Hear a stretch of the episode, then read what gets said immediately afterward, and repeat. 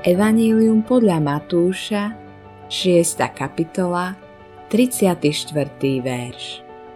Nebuďte teda ustarostení o zajtrajší deň, lebo zajtrajší deň postará sa o seba.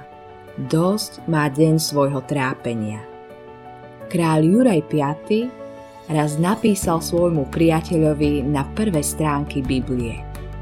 Tajomstvo šťastia nespočíva v tom, že budeš robiť, čo máš rád, ale v tom, že budeš mať rád to, čo robíš. Pri veľa ľudí si predstavuje šťastie ako niečo neuchopiteľné, čo objavujeme len neustálým a vytrvalým hľadaním. Šťastie nenájdeme hľadaním. Šťastie samo o sebe nie je koniec. Hrnce so zlatom nikdy nenájdeme na konci dúhy, ako nám vravievali, keď sme boli deti. V skutočnosti sa zlato ťaží v baniach alebo ryžuje v horských prameňoch.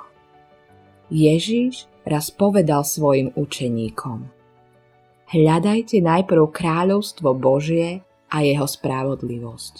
A všetko toto bude vám pridané. A tým všetko toto myslel veci, vďaka ktorým sme šťastní a zabezpečení. Jedlo, pitie, oblečenie, príbytok. Povedal nám, že tieto veci nemajú byť hlavným cieľom nášho života. Namiesto toho máme najprv hľadať Božie kráľovstvo a o naše potreby bude automaticky postarané.